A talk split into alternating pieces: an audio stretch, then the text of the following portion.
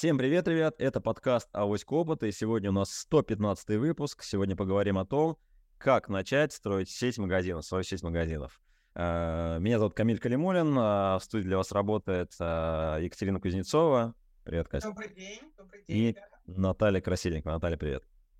Привет всем. Итак, мы решили взять тему про сеть магазинов. Все мои знакомые, у которых один магазин, говорят о том, что, в принципе, каждый из них хочет построить свою сеть магазинов. Но это и понятно. Сеть магазинов — это больше дохода, больше выручки, а, больше присутствия, больше прибыли. Поэтому эта тема всех волнует, поэтому давайте о ней поговорим. А, и, наверное, первый вопрос, Катя, я задам тебе. А, вот в целом, э, ну, у нас эфир так называется, как начать строить сеть магазинов. Действительно ли э, это правильная цель построить сеть магазинов? Вот можешь немножко про это, то есть правильный ли это этап развития бизнеса? Да, это, ну, я считаю, что бизнес должен развиваться, да. А, то есть, ну, вообще, как, все, все бизнесмены — это люди такие, настроенные на покорение новых вершин.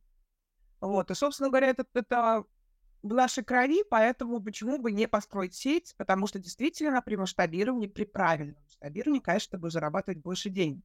Помимо того, что будешь зарабатывать больше денег, ты, возможно, получишь лучшие э, условия от э, поставщиков, да, потому что вот если мы посмотрим на продуктовые сети те же самые, конечно же, они закупают э, продукты, продукты питания и непродовольственную группу, закупают совершенно другим деньгам, чем отдельно настоящий магазин. Это и заключается основная проблема маленьких магазинчиков продуктовых, вот, что они не могут выдерживать ценовую конкуренцию против крупных сетей, потому что там есть э, сила торговли да, на их стороне, а у маленьких магазинчиков нет.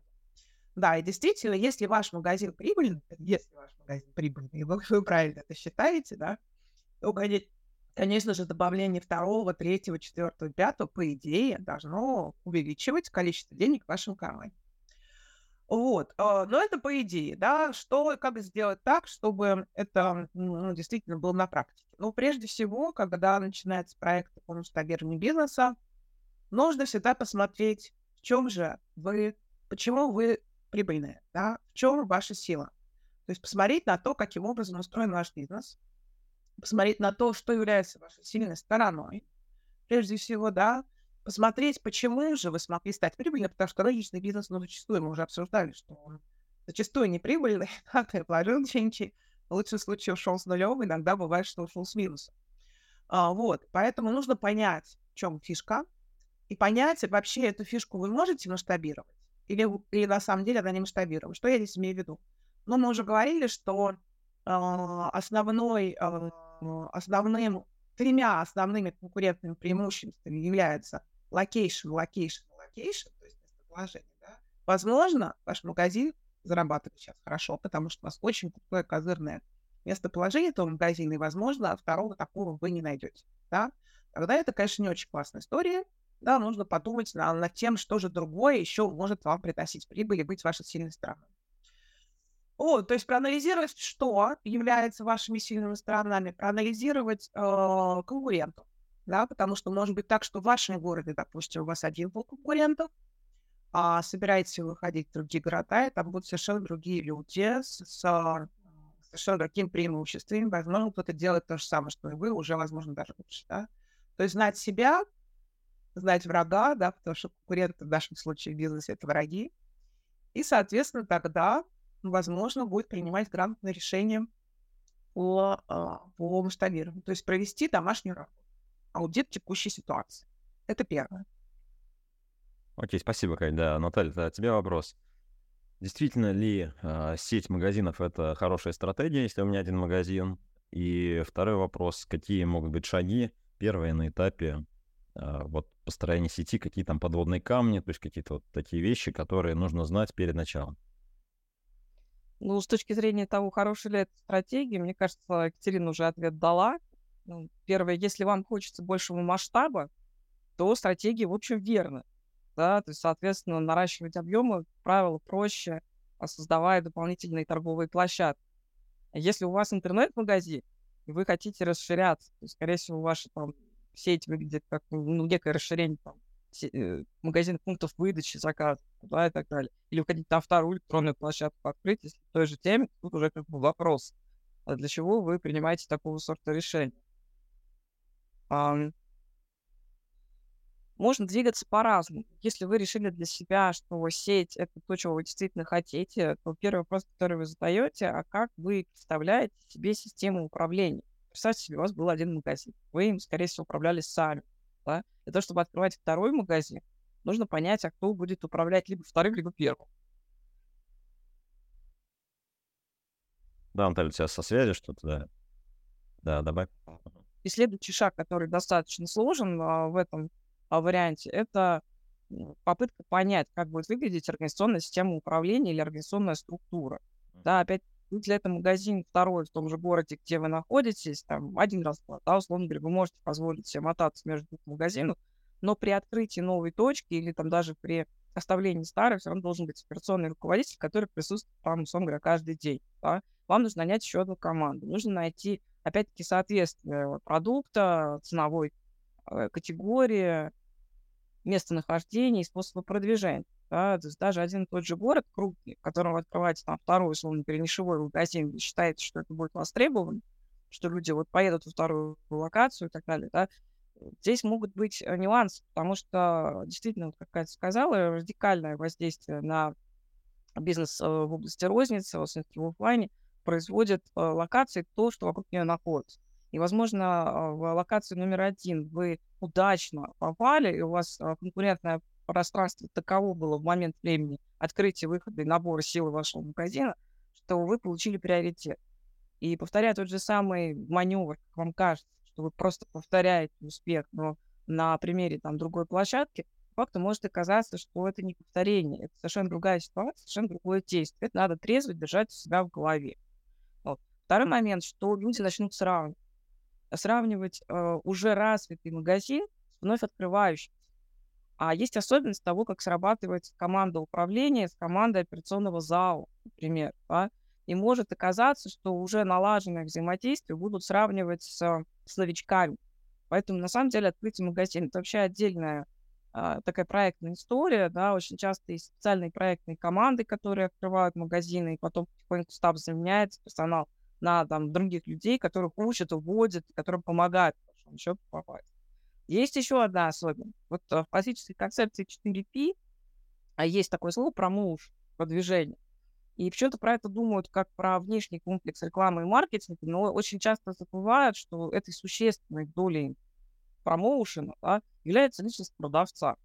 Вот если у вас ниша или товар, который требует специального консультирования, и у вас есть такая странная идея, например, в магазин вновь открыть такой, как бы складно перевести какого-то лидирующего продавца, вы можете получить ситуацию, что у вас в первом магазине продажи просел, во втором не случаться. Да? Потому что экспертность э, продавца все равно умножается на трафик, который там случается. Да? И сначала пониженный трафик. Это другая ситуация, она очень стрессовая может быть для опытного человека, потому что не может получить свои бонусы. Да? И можно вообще себе, так сказать, приобрести дополнительный риск, утратив ключевых э, эффективных э, персонажей. Да? Поэтому я бы рекомендовала ну, относиться к этому достаточно серьезно масштаб, да, вам кажется, что вы всего лишь масштабируете. Это не только масштаб. Это действительно открытие другого магазина. Это очень важно зафиксировать в своем собственном сознании. Второе, когда вы понимаете, что вы решили, там, например, на параллельное открытие после первого магазина открытия сразу несколько, да, ваша ситуация там усложняется на порядки. То есть это не вот в два раза больше проблем, а в 10. Это надо просто понять. Если вы открываете три магазина, то это не в три раза больше проблем, например, 100. Вот, для того, чтобы просто родилось восприятие того, почему так. Потому что у вас мгновенно меняется формат присутствия. Вы работаете не с одной вывеской в определенном районе, вы работаете с одной вывеской в разных территориях, да? даже если это условные соседние улицы, все равно на вывеске в разных территориях ситуация совершенно другая. Это вот такой подводный камень розничной торговли, который действительно делает ее сложным видом бизнеса. И это очень важно к себе приблизить в понимании.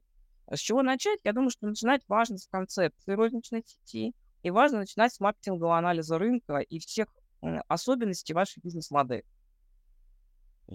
Да, я прокомментирую. Э, в общем-то, я, ну, в силу того, что наша компания занималась автоматизацией розничной сети, достаточно много разных, мы смотрели и наблюдали, как в целом растут такие штуки и как все это начинается. Действительно, когда вы начинаете, у вас есть там, не знаю, там одна розничная точка, в принципе, да, очень много завязано на вас, на вашей компетенции, на location е, где, который вы выбрали, на каких-то клиентах, которые вас уже знают там. Ну, вот вы это сформировали, да?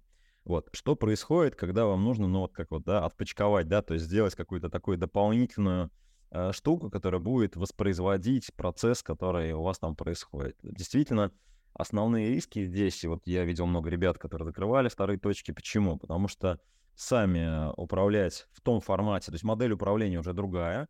Вот, модель управления была неосознанно собственником, что уже, то есть он один не справится, да, управлять, да. То есть нужно какой-то зам, нужно какие-то ребята, кто будет там на точке, нужно отбирать персонал, то есть нужно заниматься другими процессами.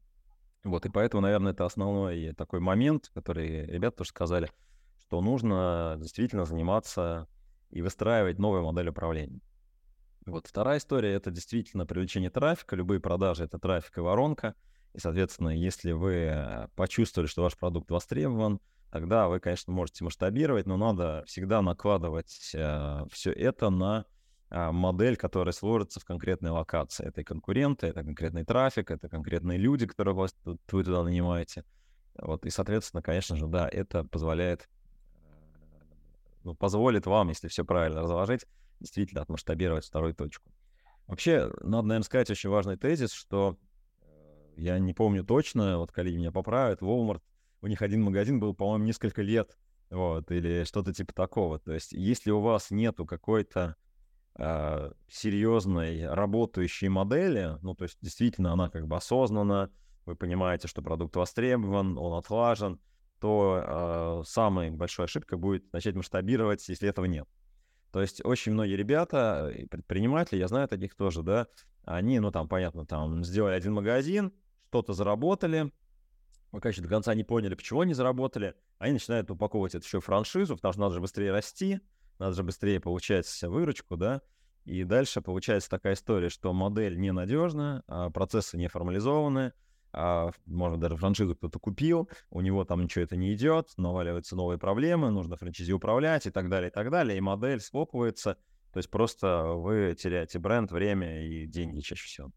Вот, поэтому, если вы хотите строить сеть магазинов, ваш продукт, э, который бы, вот вы формируете розничный продукт, да, то есть я имею в виду магазин, ассортимент, э, там, выкладка, то есть вот все-все-все, что касается вашего магазина, он должен быть э, в очень хорошей управляемой модели. То есть вы должны э, понимать, что у вас там происходит, вот, как все происходит и почему эта штука, перенесенная на какую-то новую территорию, обычно на новой территории все гораздо сложнее будет, вот, она, конечно же, э, требует вот такой проработки своего вашего так, локального вот этого бизнеса. Но к этому еще надо добавить аспект, который называется финансовая модель. Да? Финансовая модель единичного розничного магазина, она всегда значительно проще, чем финансовая модель двух, трех и более магазинов. И надо не забыть э, такой немаловажный аспект, что, скорее всего, из-за того, что розничная торговля, а бизнес все-таки достаточно капитала емким считается, потому что вам нужны средства на закупку, оборотные средства – вам нужны а, деньги для того, чтобы организовать новую локацию или какие-то новые бизнес-процессы в новой территории и так далее, да, вам, соответственно, скорее всего, придется воспользоваться уже более сложными финансовыми инструментами, с которыми, возможно, вы работать с единичным магазином такого глубокого взаимодействия не имели. Вы внезапно для себя столкнетесь, что кредитование или займы у банковской сферы а, приобретают для вас другое значение. То есть, если вам легко давали денег на один магазин, на два могут дать легче, а могут дать сложнее.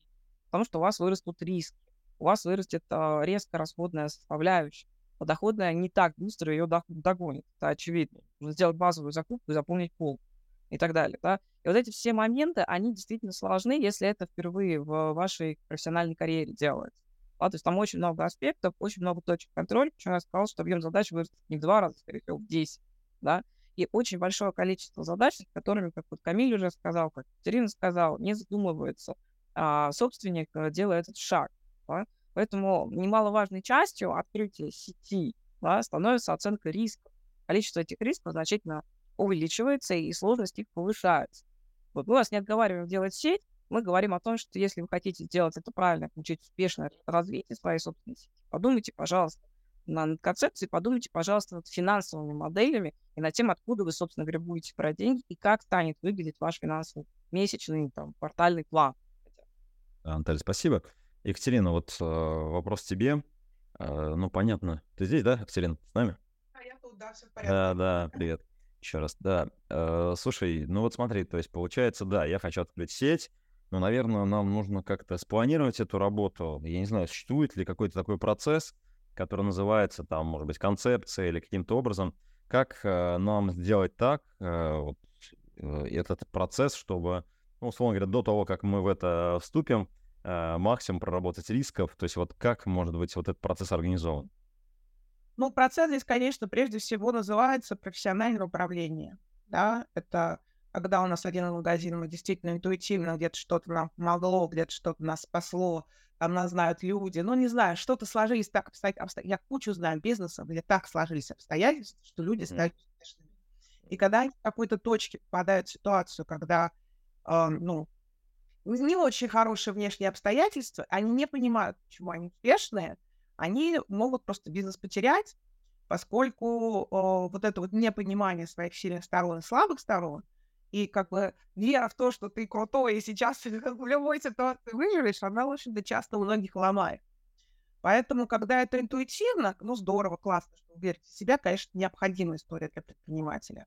Но если вы собираетесь расти, особенно в таком бизнесе, как розничный, почему особенно? Потому что это бизнес с очень жесткой операционкой, это бизнес с не очень высокой маржой и действительно требующий постоянного масштабирования для того, чтобы быть успешным, для того, чтобы быть прибыльным, это, чтобы вас это радовало. Да? То есть мы посмотрим на розничную сеть, это монстр. Но реально там на продуктовом рынке это монстр, на многих рынках это монстры. Это компании, которые сильно больше компаний-производителей. Но они вынуждены быть этими монстрами, потому что так у них устроена бизнес-модель. Они должны работать на обороте, потому что одни магазины вытаскивают другие. Сейчас мы запускаем деньги, значит, там с прибыли тратим на, на запуск новых магазинов. То есть это очень сложная модель управления, как сказала уже Наташа. Да, это профессиональное управление. Поэтому, ребята, если вы хотите сеть, ну, я вам рекомендую как минимум пойти поучиться. Не знаю, пойти поучиться э, долго, пойти поучиться быстро, но, по крайней мере, вы должны понимать, как управлять бизнесом, потому что в бизнесе есть, ну, есть управленческие вещи, и финансовые вещи, и человеческие вещи. И вам все это нужно, и маркетинговые вещи, естественно, да. И вам все это нужно понимать. Вот понимать, хорошо самому разбираться. Вот, потому что даже тут найм э, специалистов со стороны не сильно поможет, да, не сильно поможет, потому что специалисты будут дорогими, но второй магазин будет не оплатить. Да, когда у вас будет только два. Вот когда у вас будет 22, возможно, вы оплатите. Когда будет 102, это уже да, вы сможете иметь очень хорошую профессиональную управляющую команду. Поэтому идите учиться, это первое. Второе, как я уже сказала, поймите, да, поймите, что, что происходит, почему, в чем вы сильны, что случилось, почему у вас денег больше, чем вам приносит денег больше, чем вы тратите на магазин. В чем фишка, разберитесь, станьте осознанными, да, поймите почему. И тогда уже смотрите, а это вообще можно масштабировать? насколько это реально масштабировать. Да, возможно, у вас действительно какие-то уникальные а, сложились а, отношения с вашими клиентами. На чем они основаны? На том, что вы такой прекрасный, на том, что вас знают, на том, что у вас прекрасный продавец, и это можно масштабировать. Потому что, конечно же, вопрос, например, того же персонала в рознице, он стоит очень. Самая высокая текучка э, персонала – это розница. Ну, розница, прямо скажем, самый большой кусок э, нашего ВВП. Да, розничный бизнес — это очень большой бизнес, в нем занято огромное количество человек, в нем крутится огромное количество денег. Понятно, что там это просто, это быстро, это везде, ну и, соответственно, люди там оказываются совершенно разные, всякие. То есть, ну что, пойти поработать где-то в магазин рядом с домом, почему бы нет? Насколько человек подходящий, тренированный вообще, лояльный вам, заинтересованный в чем-то, не факт. Вот я сейчас, у меня есть любимый банк под названием Райфайзинг, это не совсем розничный бизнес, но я считаю, что это розничный бизнес, потому что у них есть точки, они физически в них сидят и общаются физически с людьми. Я пришла закрывать карточку. Вместо того, чтобы воспользоваться шансом объяснить мне, что карточку закрывать не надо, со мной менеджер так поговорил, что я уже сто пудов закрою эту карточку. Просто человек не сделал ни одной попытки, чтобы меня оставить, и сделал 155 попыток, чтобы я чтобы просто вообще больше вздрагивала при взгляде на логотип Райфайзенбанк. Чем не от этого бренда, да? Чё он там сидит? Вот это, это, простите меня, это же а, в розничных магазинах продавцы получают сильно меньше, чем операционисты в банке. Но тут сидит человек в костюме приятный, хороший. Почему он так себя странно ведет с клиентами, я не понимаю. Вот поэтому очень важно понимать, да, в чем же ваша фишка. Да, Наташа уже слово концепцию употребляла, но давайте там скажем, что концепция — это те, те же самые 4P, а для услуг это 8P, да, 8P, в который входит еще производительность и качество, да, то есть вы не можете, скажем так, а, вот есть Макдональдс, который на быстром обороте работает, а есть ресторан с мишленовскими двумя звездами, который работает на очень медленном обороте, с очень высокой маржой. Вы не можете делать и одно, и другое. Вам все равно нужно будет понять, где стоит бегунок на этой вот такой вот линии производительности качества. Либо вы быстро всех прогоняете, и у вас хорошо отлажены процессы, либо вы любите клиента так, чтобы вообще там, чтобы он не уходил, у вас там жил и палатку поставил, да? Думайте, да, где вы будете, насколько вы будете качественно оказывать ваш сервис. Второй момент называется физическая среда. Ну, говорю, опять же, возможно, у вас классный location в каком-то очень хорошем там историческом месте, куда люди просто, в принципе, приходят зачем-то и заодно заходят к вам. Сможете вы там вот это масштабировать, вклад перенести или нет, тоже большой вопрос. Третий момент, мы уже про него говорили, персонал. Персонал — это ваше лицо. Вот думайте, а, что, что конкретно, какая вот фишка, да, вот в персонале. Зафиксируйте, по крайней мере, да, что же происходит в вашем магазине, что людей заставляет возвращаться, приносить вам свои деньги. Какие конкретно, может быть, даже пусть это будет классный человек, классный продавец, постарайтесь формализовать, что он делает. Вот, например, у Хелтона есть такой ну, то, ну, ну, тут тоже, можно сказать, розничный бизнес, люди физически туда приходят. Я считаю, вообще все, что находится физически в одном месте, для меня, да, это розничный бизнес. Ну, наверное, это неправильно, не совсем правильно. Но туда люди приезжают в одно и то же место, да, а какие у них есть а, требования к персоналу. Ты должен посмотреть на человека, а, если он там в течение двух секунд тебе не скажет «здравствуйте, сам», ты улыбаешься, говоришь «здравствуйте», да, то есть ты должен поздороваться сам. Ну, часто вообще персонал здоровается? Нет, не часто. В магазинах часто здороваются? Да вообще не здороваются, да? В магазинах вообще очень сложно найти людей, которые с тобой здороваются, вообще, которые готовы тебя обслужить, которые тебе готовы что-то сказать. Тоже такой момент, конечно, очень э, э, важный, потому что люди любят людей прежде всего, да? И розница — это услуга прежде всего, это услуга. Вот, поэтому поймите, что, да, поймите, что. Поймите, э, в чем фишка, э, в плане чего, продукта. Вот мы сейчас, например, э, делаем проект определенный, мы говорим, какие, за какими миссиями, ну, проект розничной сетки, за какими миссиями клиент приходит к вам, покупатель. Что он хочет от вашего магазина? Быстро пробежаться, что-то купить, да, на бегу. А может быть, что-то съесть быстренько. Или он хочет там на целую, на целую неделю затовариться, да, ну, продуктовый магазин, на целую неделю сдавариться на всю семью. Разберитесь, да, подумайте, кто конкретно к вам приходит, кто эти люди. Понятно, что розничная точка не обладает таким, такой роскошью, да, как очень-очень узко выделить своего клиента, ну, невозможно, потому что ты находишься в физическом месте, а твои клиенты могут быть разбросаны по всему городу. Но ты должен, по крайней мере, понять, зачем они к тебе приедут с другого конца. Что они хотят от тебя, какой опыт они хотят получить. И вот этот опыт им дать. То есть это прям огромная такая концепция, которую нужно со всех, со всех, со всех сторон написать. Окей. Okay. Спасибо, да, Кать. Давайте, наверное, будем завершать потихонечку. Вот. Uh, давайте, наверное, такой вот прям быстрый вопрос. Uh, uh, нужно ли делать концепцию, какой-то отдельный документ, заказывать ее, делать самостоятельно? Ну, понятно, что можно ее делать, наверное, это лучше, но в целом, когда нужно делать эту концепцию и когда можно ее не делать? Наталья, тебе, наверное, вопрос, потом вот Екатерине такой же вопрос задам. Слушай, ну я считаю, что концепцию лучше делать, чем не делать. И лучше делать в виде действительно, в том числе отдельного документа и более такой формальной штуки да, для себя. А делать нужно в тот момент времени, когда вы решили, что одного магазина вам для счастья не хватает. Даже если после этого вы решите, что одного магазина для счастья вам хватило, вы поймете, как вы будете развивать этот самый магазин. Вот. Я бы сказала, что это полезно, потому что это позволяет бизнес сделать более системным, а значит, в конечном счете более устойчивым, да, с шансами на развитие, с шансами на выживание и с шансами на то, что вы все еще будете зарабатывать. Вот. А, заказывать э, на сторону или делать самому, наверное, а, вообще я бы ну, не стала разделять одно от другого, потому что, безусловно, вы будете вовлечены. Это ваш встреча, это ваш бизнес, и никто не знает его лучше вас. Никакие консультанты стороны никогда не смогут залезть вам в голову да, и понять, что у вас там внутри происходит. Вам нужно будет взаимодействовать и сотрудничать. Если у вас сильная команда, вы можете это делать сами. Если вы хотите получить дополнительные точки зрения, да, даже не просто более профессиональные, а вообще другие, да, то есть потому что люди со стороны, они смотрят на ваш бизнес не изнутри, и они могут привнести свежий взгляд. Конечно, ну, разумно пользоваться этой поддержкой, если она для вас доступна и для вас это возможно. Вот. Иногда бывает так, что люди обладают довольно сильными компетенциями, даже если они не учились, но они набили себе шишек жизненным опытом, это был университет, и они много чего знают сами. И бывают такие локации, где в городе очень трудно найти консультанта с экспертизой выше ваш, да, Поэтому, ну, не стесняйтесь поискать э, в широком смысле слова по рынку экспертизу классную, да, если она для вас доступна, попробуйте это услышать и увидеть со стороны.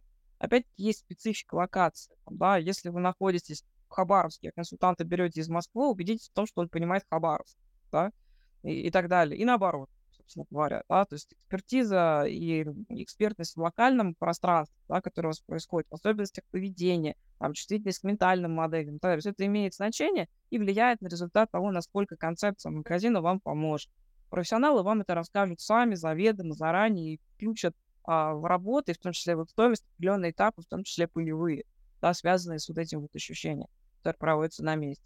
Просто об этом, ну, наверное, важно знать. Я считаю, что если вы это сделаете, вы увидите свое собственное отношение к этому виду бизнеса, и, возможно, вы решите, что вам нужно не сеть, а второй нишевый розничный магазин на другую тему. Кто знает. Окей, Наталья, спасибо. Сегодня тебе завершающий вопрос. Что, ну, соответственно, да, нужна, не нужна, а, когда нужна, и, соответственно, что должна себя включать концепция, если я занимаюсь это, этим первый раз, какие разделы, может быть, кратко скажешь, что там в концепции должно быть описано, чтобы это был какой-то качественный продукт. Ага. А, ну, во-первых, э, можно, на самом деле, я думаю, что второй-то магазин можно запустить без концепции. Ну, понятно, что не факт, что он выживет, но вы добьете шишки, как правильно сказала Наташа, и получите в этих таких полевых условиях очень хороший опыт. Однозначно нужна концепция, когда вы собираетесь делать франшизу. Сейчас на рынке огромное количество франшиз некачественных. Вообще, я считаю, даже мошеннических, но люди не понимают, на самом деле, что это мошенническая франшиза, просто ну, делают, сосед сделал, почему мне так не сделать? Ну, по сути своей, конечно, получается, что как бы ты вроде как что-то продаешь, а что ты продаешь? А что ты продаешь? Вот как раз франшизы продают концепции вместе с бизнес-моделями, которые тоже, естественно, входят в концепцию, да, вместе с процессами, да, кстати, это восьмой пик, который не упомянул, который тоже входит в концепцию. То есть весь-весь полный блок Плюс ко всему продают часто свою закупочную силу, то есть они большие, они могут купить дешевле, соответственно, вы можете больше на этом заработать. Плюс они продают брендинг, что тоже, само собой, входит в концепцию, потому что мы уже обсуждали, да, для маленького магазина сделать, привлечь хороших консультантов, сделать хороший брендинг, ну, практически невозможно. Вы не окупите, скорее всего, услуги этих консультаций в ближайший там год. Вот, но когда вы уже собираетесь сделать масштабирование с привлечением чужих денег, естественно, у вас должен быть хороший брендинг. Что входит в брендинг?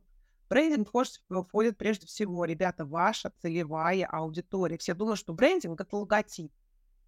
Это логотип, но логотип — это пункт номер три, да, номер три, и, в общем-то, это следствие первого пункта. Первый пункт — это ваша целевая аудитория. То, как вы э, их понимаете, то, какие, я уже говорила, да, какие миссии вы помогаете им осуществить покупательски в вашем магазине, то, как вы с ними общаетесь, то, что вы предоставляете, все-все-все изначально входит, ну, как бы, зачем они к вам приходят, какая у них психография, почему они выбирают вас. Вы должны очень хорошо понимать вашего клиента, вашу целевую аудиторию. Для розничного магазина это никогда не одна аудитория. Это всегда несколько, потому что, как мы уже сказали, ты привязан к точке, ты не имеешь такой роскоши, соответственно, выбирать тех, кто ходит рядом. Они ходят и ходят, все. Да, ты должен их обслужить, либо ты их теряешь. Вот трафик идет мимо тебя, ты либо его берешь, либо он уходит другим. Поэтому целевая аудитория лежит в основе брендинга. Дальше идет ваше предложение. Вот эти все самые 8 P, они должны быть описаны. Описаны очень хорошо. Да, и, соответственно, в эти 8 P входит ну, практически все, включая вот те же самые процессы, которые вы как франчайзер будете франчайзи передавать.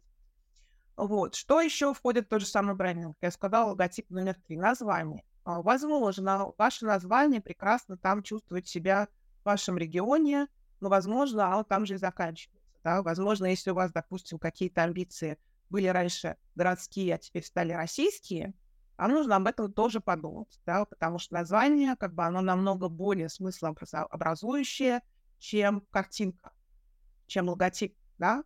То есть, да, конечно, мы вроде все визуалы, мы вроде все реагируем на картинки, но поверьте, у нас в голове есть встроенная система распознавания языка у людей, мы рождаемся со встроенной системой, теперь уже все уже ученые окончательно это подтвердили. То есть мы, э, ребенок рождаясь, уже у него устроен мозг таким образом, что он может говорить на человеческом языке. Языке — это слова, прежде всего слова, причем слово — это не то, что мы с вами понимаем слово, да, это огромный совершенно блок ассоциаций, ситуаций, использований, которые хранится в нашей голове. Это не одно слово. Это прямо он идет с огромным семантическим рядом, с ассоциациями, со связями, с возможностью использовать со всеми другими вещами. Тоже думайте об этом очень хорошо. Ну и, конечно же, то, что я называю 3D-брендингом. 3D-брендинг — это вообще вся ваша внутрянка, ну, соответственно, фасад. То есть представляете вообще, какое а, шикарное воздействие оказывает магазин на человека с точки зрения брендинга. Ты заходишь внутрь, и ты попадаешь в пространство бренда. То есть вот, ну, вы видите, сидите за компьютерами, ну, видите эту вот 2D-картинку, отвернулись, у вас птичка слева пролетела, справа пролетела. А тут вы попадаете внутрь, все. Тут потолок, стены, пол, все в бренде. Человек, который общается, это бренд, это, ну, это огромное воздействие. Но для того, чтобы это воздействие было положительным, не отрицательным, как я рассказала про Райфайзенбанк, вы должны продумать вот это 8P, соответственно, все это в брендинг заложить.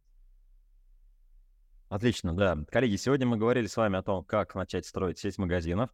В студии для вас работали ваш покорный слуга Камиль Калимулин, Наталья Красильникова, Екатерина Кузнецова. Ребята, подписывайтесь на наш канал в Телеграме, задавайте вопросы. Возможно, кто-то из вас планирует сеть.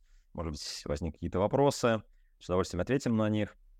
Удачи и до, до встречи в следующем эфире. Пока-пока. До свидания. Всем пока.